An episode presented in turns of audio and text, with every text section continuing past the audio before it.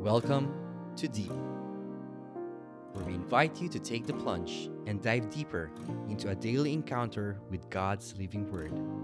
Journey with a collection of personal reflections of other souls as we all draw nearer and deeper to God's heart. Good day, brothers and sisters. Welcome to Deep Daily Encounter Enrichment Podcast. I'm Brother Lawrence Barredo, and you're tuning in and listening to Freedom Friday. Our gospel reading and reflection is taken from the book of St. Luke, chapter 12, verses 54 to 59. He said to the crowd, When you see a cloud rising in the west, immediately you say, It's going to rain, and it does. And when the south wind blows, you say, It's going to be hot, and it is. Hypocrites, you know how to interpret the appearance of the earth and the sky. How is it that you don't know how to interpret the present time? Why don't you judge for yourself what is right? As you are going with your adversary to the magistrate, try hard to be reconciled on the way.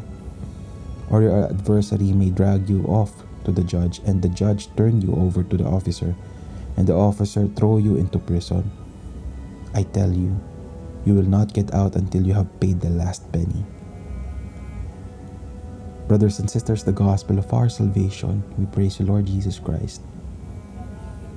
Brothers and sisters, our gospel reading today tells us about warning signs. How good are we when reading warning signs? The Lord Jesus expects his disciples to accurately read the signs of the times. Seafarers and farmers know the importance of spotting weather conditions for safe travel and planting. A lot of effort is made today with the help of science and technology to discern potential natural dangers such as tropical storms, hurricanes, floods, tornadoes, earthquakes, and erupting volcanoes so that people can be warned to take shelter before the disaster hits. Our need for accurately discerning the spiritual condition and moral climate around us is vital if we want to avert spiritual crisis and moral disaster. The Lord is ready to transform our lives by offering us His kingdom of righteousness peace, and joy in the Holy Spirit.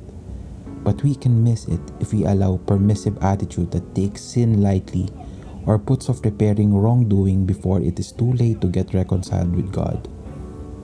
Jesus used a very vivid illustration of a threatening lawsuit to show the urgency of settling a bad case outside of court before a worse sentence could be passed against us. Why did the neighbor in Jesus' story make an effort to come to an agreement with this adversary before the matter was sent to court for judgment. The accused knew that he had a bad case which would likely go against him in court. He quickly tried to come to an agreement with his adversary to avoid receiving a worse sentence of being thrown into prison and given a costly fine as well.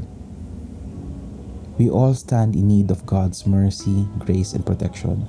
The Lord Jesus is our physician and healer, and He is ready to set us free from any sinful pattern of thinking, acting, and speaking.